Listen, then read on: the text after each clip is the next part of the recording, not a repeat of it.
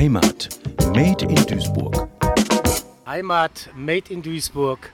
Heute hier vom Kiosk Sittersberg, einem schönen kleinen Platz mit Pizzeria und einem Kiosk und einer Änderungsschneiderei. Und neben mir sitzt Fabienne Pipiora, die zufälligerweise sich sehr mit unserem Thema befasst, nämlich mit der Heimat Duisburg. Und zwar schreibt sie Reiseführer.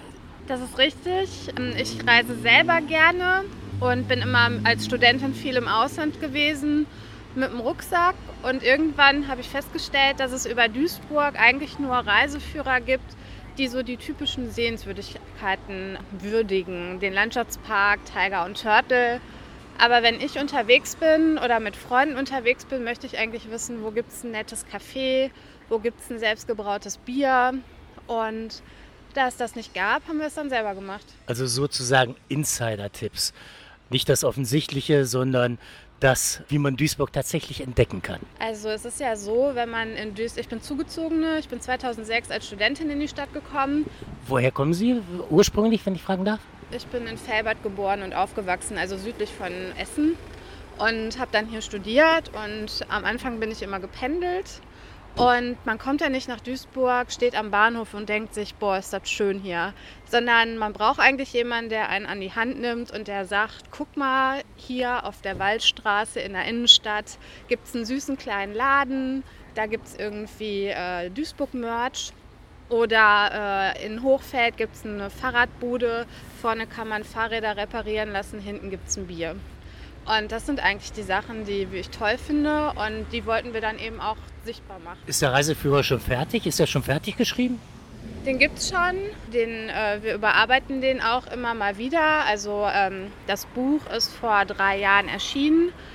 Es hat sich natürlich ein bisschen was geändert. Das äh, veröffentlichen wir dann auf Facebook und ähm, wir überlegen auch, ob wir mal eine Neuauflage machen mit neuen Tipps und anderen Fahrradrouten. Wir haben zum Beispiel selber Radrouten ausgearbeitet.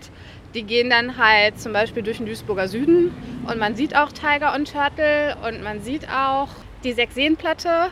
Aber auf dem Weg dahin kommt man dann eben noch bei Rheineis vorbei, einer schönen Eisdiele oder an einem Bauernhofladen in Serm und dann weiß man eben, ach guck mal, auch das ist Duisburg. Ja, auch das ist Duisburg. Jetzt müsste ich aber mal fragen, weil Sie auch schon so viel aufgezählt haben, was ist denn Ihr persönlicher Lieblingsplatz oder Ihre persönliche Lieblingsstelle? Ich vermute mal, es ist nicht etwas von den Klassikern, die jeder kennt, Landschaftspark Nord etc., sondern äh, ein Geheimtipp vielleicht für unsere Zuhörer? Also wenn wir jetzt ans Kulinarische denken, bin ich zum Beispiel gerne im Mimi Rosa. Das ist ein ganz kleiner Italiener äh, an der Dellstraße.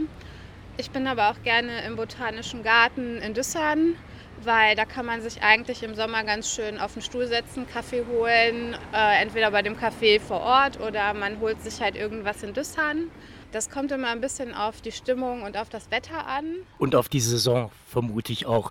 Im Sommer macht man gerne mal was anderes als im Winter oder im Herbst. Das stimmt, aber wir haben zum Beispiel auch äh, Galerien und Kunsthäuser drin und ich finde einfach, dass Duisburg viel zu bieten hat und dass sich oft auch ein zweiter Blick lohnt. Und wenn ich zum Beispiel Besuch habe, dann haben die alle immer die Klischees im Kopf aber wenn sie dann einmal äh, mit mir durch die Gegend gefahren sind, dann sind die meisten überrascht und kommen auch noch mal gerne wieder.